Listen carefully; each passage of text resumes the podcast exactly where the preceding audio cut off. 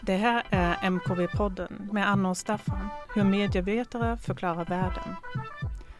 Och idag har vi ett väldigt speciellt ämne, fast vi har haft många speciella ämnen sist. Men idag ska vi prata om lukt. Som alltid har vi med oss en gäst som snart får introducera sig själv. Men jag tänkte börja berätta lite grann om varför vi tänkte det är dags att prata om lukt och media och kommunikation. Eh, och en ingångspunkt som vi har snackat om ganska mycket eh, de senaste åren är ju egentligen pandemin. I alla fall för mig var det eh, en tidspunkt där jag tänkte och där många tänkte på just lukt, för det är ju en del av själva sjukdomen eller en symptom att man tappar lukten. Och då också tänker på det, hur mycket det betyder egentligen i vardagslivet att lukta olika saker, vad det har för betydelse för smaken också. Mm. Uh, men det är inte bara det, en, en, alltså en del av själva corona uh, sjukdomen men också att uh, man saknade olika lukter. För man kunde inte besöka olika platser eller träffa personer och därmed inte heller kunna lukta dessa mm. platser och personer. Så att lukt spelar en vikt, väldigt viktig roll i våra liv men vi pratar väldigt sällan om just lukt. Och, och just kopplingen till medier mm. är ju intressant då för att det är ett vanligt sätt att definiera vad medier är, det vill säga något som utvidgar eller förlänger vår perception och vårt sensorium och sådär. Och sådana som mm. McLuhan och så har skrivit om det. Eh, och där är väl liksom lukten sist Eh, eller sent utvecklade, hur man ska säga, det här får Johan berätta för oss. Liksom. Ja. varför förhåller det sig så här att den här, eh, det här sinnet inte är något som vi associerar till, Precis. till medierad form? Och då har Staffan och jag tänkt väldigt hårt och väldigt mycket. Vem kan någonting om lukt? inom MKB mm. och vi kom inte på någon. Så vi bjöd in en annan forskare hit. Johan, vem är du? Eh, jag heter då Johan Lundström och är professor vid Karolinska institutet eh, och forskade just på lukt. Och först och främst forskar på hur lukten fungerar men också hur lukter påverkar oss människor. Berätta då, vad är lukt? På 30 sekunder. Lukt är då kemikalier i vår omgivning, alltså lukter är gaser eh, som då kommer upp i näsan och då binder till en viss receptor och så får en receptor skickas en signal upp till ett ställe som heter luktbulben. första delen av lukthjärnan. Och därifrån går signaler in till väldigt viktiga regioner av hjärnan som amygdala som styr emotionsreglering, hippocampus, minne, eh, hypotalamus, kroppens regleringar och sen eh, samtidigt också luktkortex. Och det som är unikt för Luxenet är att vi har ingen så kallad talamuskoppling vad innebär det? Jo, talamus styr medvetenheten kan man säga, om man förenklar. Alla andra sinnen går via talamus först och sen in till sina primära kortikala regioner. Så att man kan säga, om förenklar kan man säga att luxet som alla andra sinnen inte har, har då en motorväg in till emotion och minne och själva luktperceptionen. Mm. Mm. Och först långt därefter kommer själva medvetenheten om mm. sinnet. Mm. Och det är därför vi går runt och tror att vi är ganska dåliga på att känna lukter. Men om man mäter så ser man att vi har bland de bästa näsorna bland alla djur. Det är bara hunden som slår oss egentligen. Mm. Så hur bra har vi då? Jo, om man tar till exempel lukten av muggel som heter geosmin. Tar vi en droppe, lägger det i en olympisk storlek av en swimmingpool och så rör vi om riktigt ordentligt. Då kan vi fortfarande känna lukten av mögel. Mm. Så bra luktsinne har vi. Och det är därför är det nästan omöjligt att renovera ett uh, mögelhus genom att bara göra små förändringar. Det måste nästan riva ut hela inredningen. Det räcker med bara några partiklar av lukten mm. så kan vi känna den. Mm. Och jag vet inte, har du tänkt på lukt och kommunikation och media själv? Den kopplingen? Uh, inte media, men jag tänker väldigt mycket på kommunikation. För mitt intresse är varför har vi en näsa? Uh, och där är ju kommunikation uh, A och O. Det är jätteviktigt för luxcentär kommunikation. Och alla, i stort sett alla levande organismer använder lukter eller kemikalier för att kommunicera saker. Växter kommunicerar. Uh, du har bakterier kommunicera med, med kemikalier och lukter. och vi kommunicerar just det här som att lukta på sin nyfödda bebis. Finns inget mer njutbart tycker jag. Eller mm. på någon man tycker väldigt mycket om. Man känner deras kroppslukt. Det kan vara otroligt positivt. Eller att det är som att känna lukten väldigt äckligt. Någon som mm. är väldigt sjuk eller någon som har liksom spytt i ett hörn. Det är ingen positiv upplevelse. Mm. Men, eh, det var en slump, men det där med hundarna är ju mm. fascinerande. För det kan man ju också tänka med sådana här medieringar av sinnen, att de utgör eh, eh, liksom en slags som sagt förlängning och fördjupning så att man liksom med kamerans eh, slow motion så ser man något man inte kan se med ögat och så vidare. Alltså, och då kunde man ju tänka att kan inte vi få, kan inte ni ge oss hundars eh, luktsinne? Alltså går det att, att ska, det kallas för, i fotografihistorien kallas det för optiska omedvetna. Det, här, så det finns där ute men vi ser det inte. Mm. Men vi kan plocka fram det med den här teknologin. Men finns, skulle det finnas något motsvarande på, på luktområdet? Att vi liksom fördjupar våra upp, upplevelser? Eller? Uh, nej, alltså det, det, finns ju Lukt är ju psykologi. Mm. Uh, en lukt är en upplevelse av ett luktämne mm. eller luktämnen. Alla lukter består av massa blandningar. Till exempel kaffe består mellan 70 till 150 olika kemikalier. Uh, luktämnen. Mm. Uh, Medan lukten kaffe består mm. av. Mm. Uh, så att, och det finns då kemikalier som är, vi inte känner någon lukt av. Mm. Mm. Men mm. då kan vi, kan vi liksom amplifiera dem. Vi mm. känner fortfarande ingen lukt. Mm. För de har ingen receptor att binda till. Mm. Och där är det lite skilt från syn. Om man inte går in med som ultravioletta spektrumet. Men det som är också är skilt ifrån de andra sinnena är att den bästa sensorn vi känner till det mm. är biologiska sensorer, mm. alltså näsor. Mm. Uh, man kan bygga e-näsor. Vet man till exempel om att nu måste vi upptäcka lukten av geosmin mm. så kan vi bygga då e-näsor för att upptäcka lukten av geosmin. Eller mm. till exempel alla bakterier avger en viss typ av lukt. Så mm. det finns e-näsor i sjukvården man kan använda för att upptäcka har du en stafylokockbakterie eller har du en, en, annan typ av bakterie. Okay. Uh, men näsan mm. på sjuksyrrorna är känsligare än e-näsan. Ja.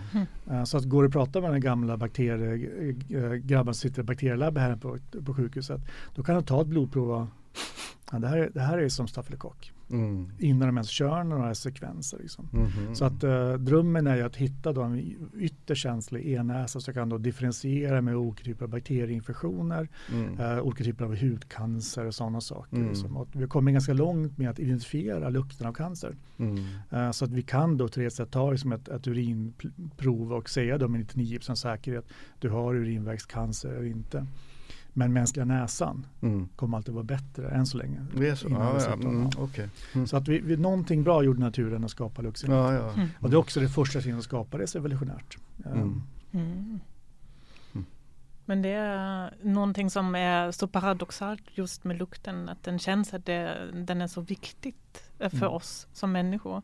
Men samtidigt har vi väldigt svårt att prata om lukt. Eller? Mm. Alltså om man jämför med de andra sinnen. Mm. Och det är väl lite, liksom lite det där det, det lågt sinne. Att det, mm. det, är liksom något som eh, historiskt kulturellt är kopplat till.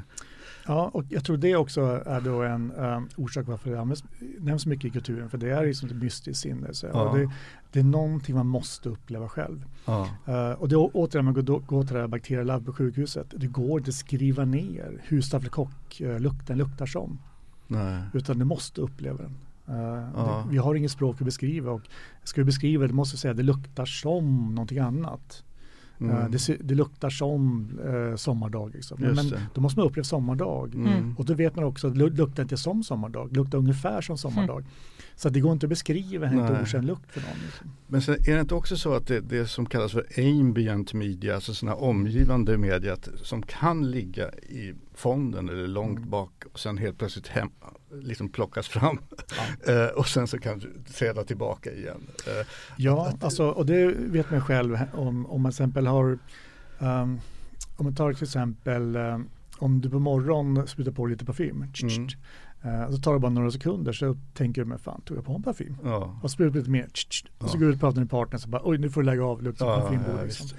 För om lukten är positiv och är inte en varningssignal, mm. då har man så kallad habituering eller adaptering väldigt snabbt. Alltså mm. sinnet stängs av för det här. För att då kunna känna andra lukter. Skulle du ta fel flaska och spruta på fiskleverolja av någon konstig anledning, mm. du kommer känna det här starkt och kommer bli starkare och starkare över hela dagen. För nu är det mm. varningssignal. Mm. Du måste sinnet upptäcka det. Och går vi tillbaka till den här första parfymen. Om, Mm. om någon anledning är viktigt för, dig, för din överlevnad att känna lukten av den här parfymen Mm. så kan du som sätta på lukten igen. Mm. Och nu har vi varit där inne några minuter. Nu känner vi ingen lukt här. Va? Men om, om, du, om du stänger ögonen nu och luktar så känner du antagligen någon lukt. Mm. Och det är för att nu har du sagt i din hjärna nu måste jag känna lukt där. Nu är det viktigt för mig. Mm. Upptäcker man ofta en lukt. Mm. Och det ser man här som on-off som lukten Mm. fungerar. Mm. Är det inte viktigt då stängs den av. Mm. Så luktsinne är ju på många sätt det optimala kommunikationskanaler. Mm. Uh, just för att den är väldigt beständig, kan ligga kvar väldigt länge som Mm. alla upptäckte om man har något äckligt luktande hemma. Mm. Uh, den funkar på natten i mörker. Du behöver inte ha ögonen öppna för att känna lukten. Det ligger, du kan liksom kommunicera runt hörn Mm. uh, och den är väldigt billig att uh, framställa och Mm. förvara. Mm. Men svåra är då att tolka lukten korrekt. Utan ofta är man duktig på liksom att få den stora kontexten för lukten, Mm. inte det specifika. Mm. Mm. Det går att jämföra kanske mellan en målning och en eh, bild, en bit text. Du kan bli jättespecifik Mm. i eh, Mm. texten. Mm. Men kon- målningen kommer mycket bättre ge dig kontexten. Mm. Det stora skeendet. Vad känner du för lukt? Staffan, sitter här och känner lukt. Textilier med ett li- litet inslag av damm skulle jag säga. jag sitter bredvid ett, ett draperi. Det är mer som att jag känner igen det hemifrån. Att det är mer damm där men att det, det, det sitter något i de här, i, i de här textilierna. Mm. Institutionella textiler. Ja, Mm. ja. Vi luktar på välfärdsstaten, Exakt. ja. offentlig högskola. Ehm, precis, men vi pratade om också det med minnet Mm. och lukter som framkallar minne. Ja, lukter är väldigt duktig på att framkalla minnen.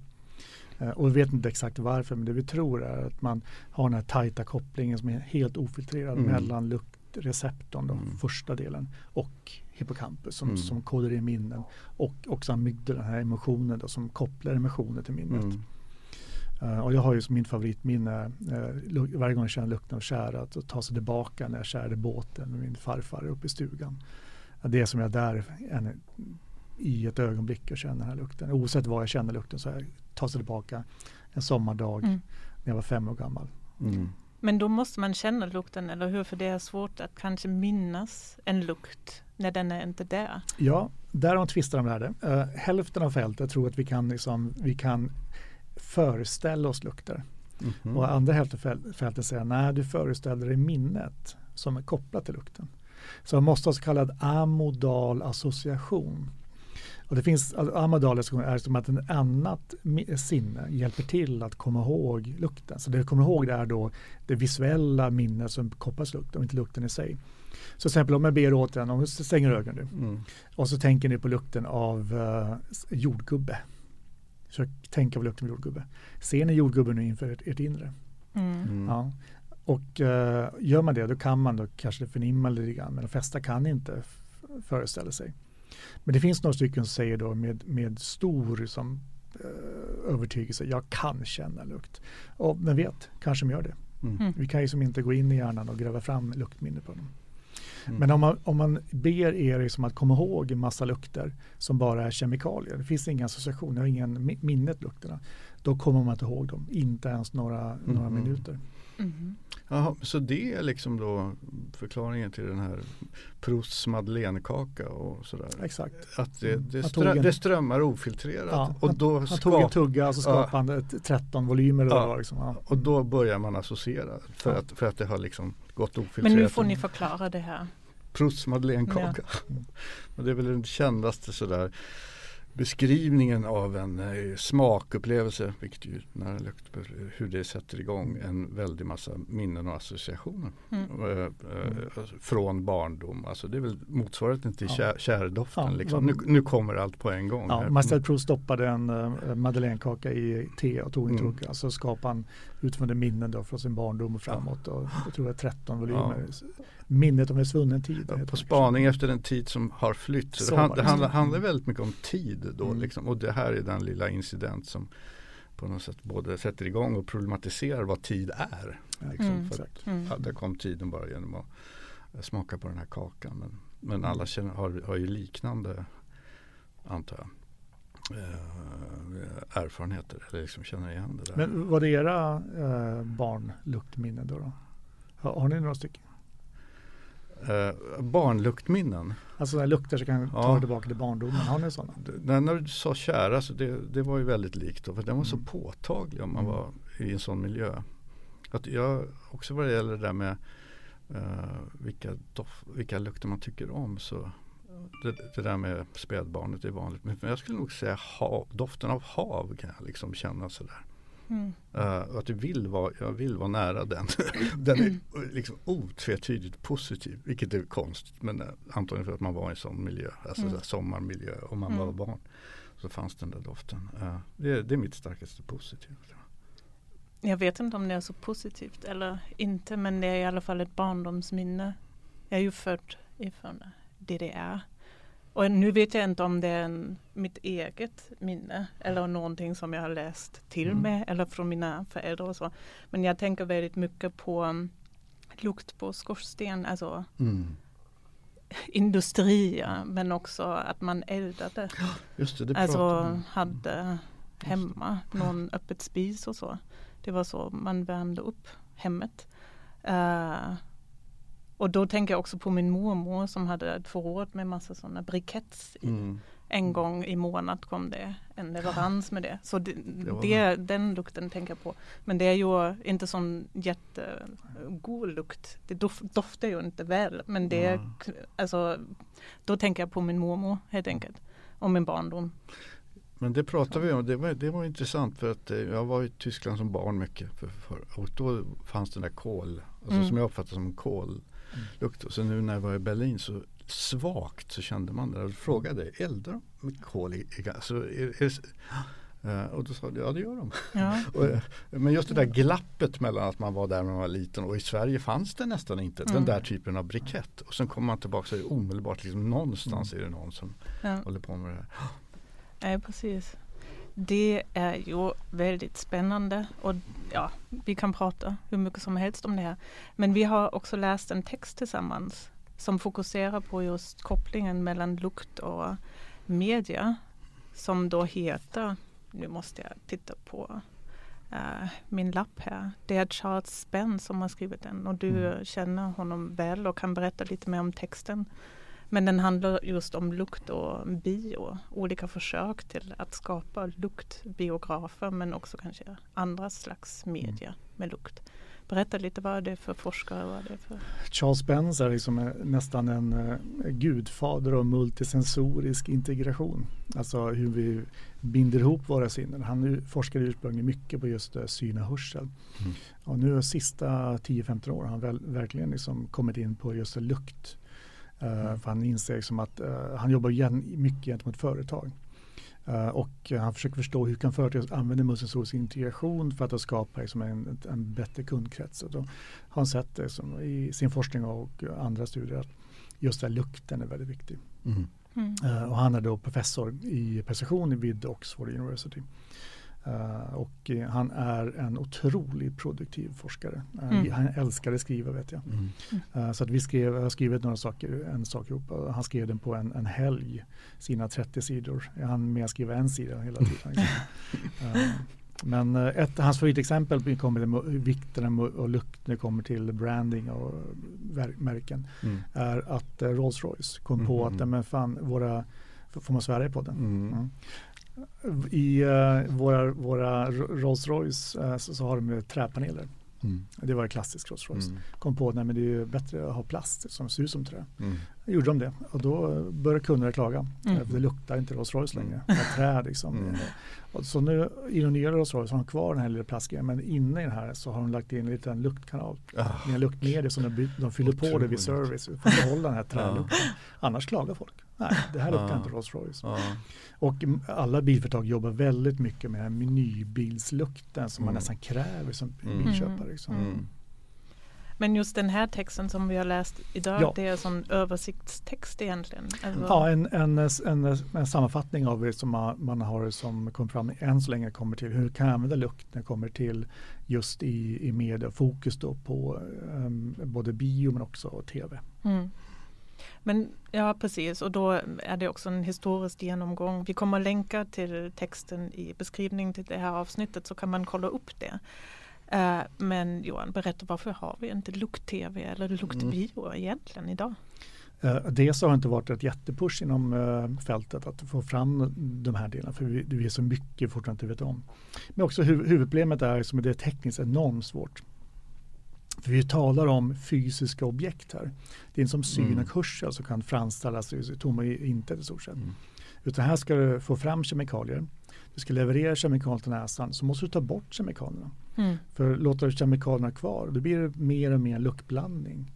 Uh, det är ungefär som att lägga på mer och mer färg på en tavla. Efter, ett tag så blir det bara svart. Mm. Eller brun. Uh, eller? brunt, ja just det. Mm. Uh, så att man pratar inom lukten så olfactory white eller olfactory brown pratar man mm luktvitt eller luktbrun. Liksom. Mm. Och det är det bara en salig blandning. Man går in i typ en sån här eh, parfymavdelningen på NK. Mm. Det är olfactory brown. Det bara luktar lukt. Liksom. Mm. Det är bara en mm. salig blandning. Eh, så problemet är inte så mycket att leverera. Problemet är hur ska man ta bort lukten mm. mm. utan att de har stora fläktar eller uh, vakuumsug i näsan. Liksom. Mm. Uh, men också att det inte varit något uh, vidare vinstintresse. Uh, och frågan mm. är liksom hur relevant är det att ha lukt? Liksom i, mm. uh, räcker det med syn och hörsel? Ska man ha lukt? Liksom? Vad kan man mm. använda lukt till? Och, och uh, när det inte finns något kommersiellt tydligt intresse så är det svårt att ta fram produkt också. Mm. Det, det är många exempel. Det har ändå funnits liksom försök, alltså, mm. så, åtminstone sedan 30-talet. Och det är intressant att han liksom kopplar det då till att egentligen kommer det efter, eller ungefär samtidigt med färgfilm mm. och eh, ljud. Liksom. Och då, att, att det då 1930 uppförs, upplevs som helt naturligt, ja då är nästa mm. steg. liksom, mm. nu ska vi ha lukt också. Att liksom få den där helskaliga eh, upplevelsen, mm. att återskapa den i en biograf. Att det där är en sån mm. stark driv, drivkraft. Och sen mm. uppstår ju just de här problemen du talar om. eh, att det är svårt att, ja det är väl också svårt att pricka rätt då helt enkelt. Alltså om man ska eh, få en skogsdoft eller något sånt där. Liksom mm. Liksom att det kan upplevas som artificiellt. Men sen måste man få bort doften innan nästa kompost ja, och kommer. Det är också väldigt individuellt ja. vad du tycker om och vad du upplever ja. som skogsdoft. Liksom. Jag som är från norra Sverige, jag tycker inte skogsdoften i Skåne är skogsdoft. Det är mer så här som lite parkaktig för ja. mig. Liksom. Mm. Uh, så det, det, det är svårt att jobba med lukt. Och, och uh, syn kan man använda, eller hörsel kan man använda som stimulus som vet om att det här kommer alla tycka om, alla kommer hata. Det går inte med lukt. Vi Nej. kan ge det som bajslukt till våra försökspersoner ja. och tycka att det här är jätteäckligt. Kan det vara folk som säger att det här är ganska gott. Men är det, är det så individuellt? Mm. Eller finns det, alltså för man kan ju också tänka okej okay, det finns kanske kulturella skillnader. Mm. Vad som är gott, Nej. vad som är... Det, det finns väldigt lite kulturella skillnader. Vi gjorde en studie här för, publicerad för några månader sedan. Där vi undersökte då uh, skillnader mellan kulturer. Och då mm. undersökte både så här hunter and gatherers som hade sett en, en, en västerlänning i stort sett uh, till folk som bor i New York och, och Bangkok. Och så hade vi dem rangordnat tio lukter från luktar bäst till luktar sämst. Mm. Och det ser vi, oavsett var du bor i världen, hur mycket västerländska intryck du har så är folk väldigt konsistenta. Ungefär 6% av totala variansen förklaras av kultur. Mm. Hälften är delat mellan individens egen upplevelser och uh, luktens kemikalier. Mm. Så att det här är väl det minst kulturella mediet ska jag säga. Mm. Hm. Då borde det vara egentligen alltså också lätt att sälja in. Ja, men också det också det mest finns. individuella mediet. Mm. Ja. Och då går det inte att ha en så här som att den här låten kommer man tycka om. Liksom. Mm. Den här som färgen är positiv. Liksom. Ja. Men mm, det, mm. det, finns ett exempel här som du faktiskt har upplevt, det med scratch cards. No? Ja, ja, just Berätta det. lite när du var på bio på 80-talet. På 80-talet när jag var på bio så såg jag den här John Waters-filmen för just den gick på, på en uh, Stockholmsbiograf då. Och man fick ett sånt där litet kort att skrapa. Fast det hade jag nästan liksom förträngt tills jag läste. Äh, men mm. då, då, nu kommer jag ihåg hur det var. Uh, men det var ju ganska klart då att det här var en slags gim, alltså en självmedveten gimmick om man säger så. Eh, mm. Det, det, det var, så minns jag det med nu. Jaha, det var sån här tidig postmodernism, alltså lite kitschgrej som man då. Mm. Men all, de här 3D-glasögonen, det var, ja, det var ja, ju inte bra. Nej, alltså, det, var, det, var, kul men det var inte oj vad Nej, nej, han gjorde det till en kul grej liksom. Mm. Så att, eh, men det, har ju, det är ändå fascinerande att man fortfarande talar om de där exemplen. Alltså, det finns ju Mm. mycket så kallade döda medier. Alltså försök som har misslyckats. Men det här har ju på något sätt satt sig Mm. i våra medvetanden. Alltså de här försöken som de också Mm. fortfarande skriver artiklar om. Exakt. Eh, liksom att det här var något. Mm. Och då är det, det är någon från 60-talet, någon från 30-talet och så är det John Waters. Och alltså liksom Mm. att det, det är något väldigt liksom spännande med själva försöket. Liksom. Mm. För i stort, den här artikeln är också det historiska är en slags beskrivning av en serie misslyckanden kan man säga. Alltså där, saker som inte funkar.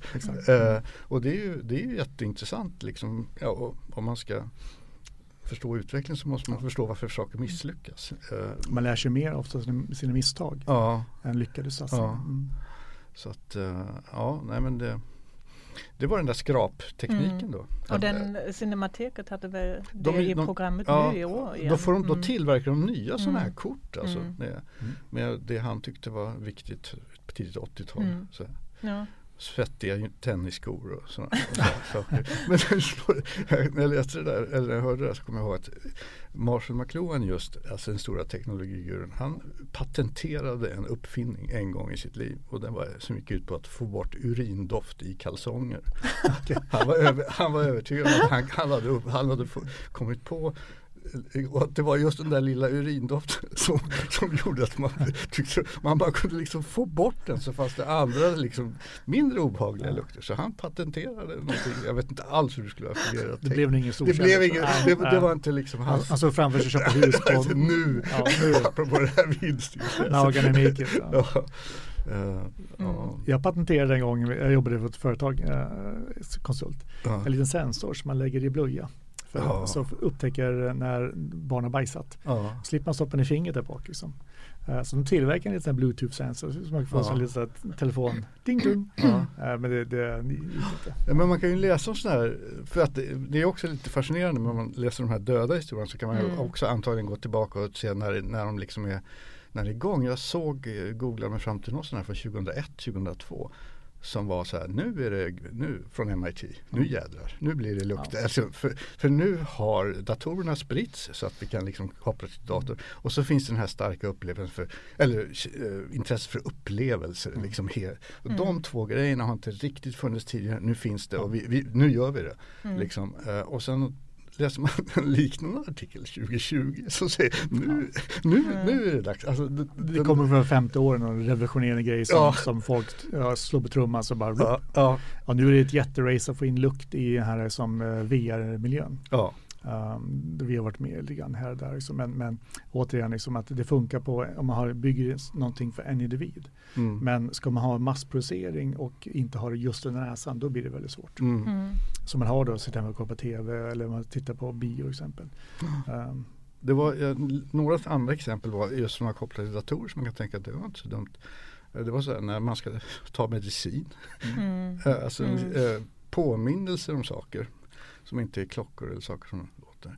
Eh, och sen var det, var det, jo, eh, inne i en, en sån där börsmäklare sitter när kurserna går neråt då kan man lägga ut en sur citrondoft och så när det går upp och så är det rosor. Då vet alla ungefär vart det är på gång utan Ja. man behöver titta. Det var några sådana där exempel Mm. tänkte, ja, men eh, det som finns och gör nytta det är ju brandvarnare Ja. med som luktar för blinda personer.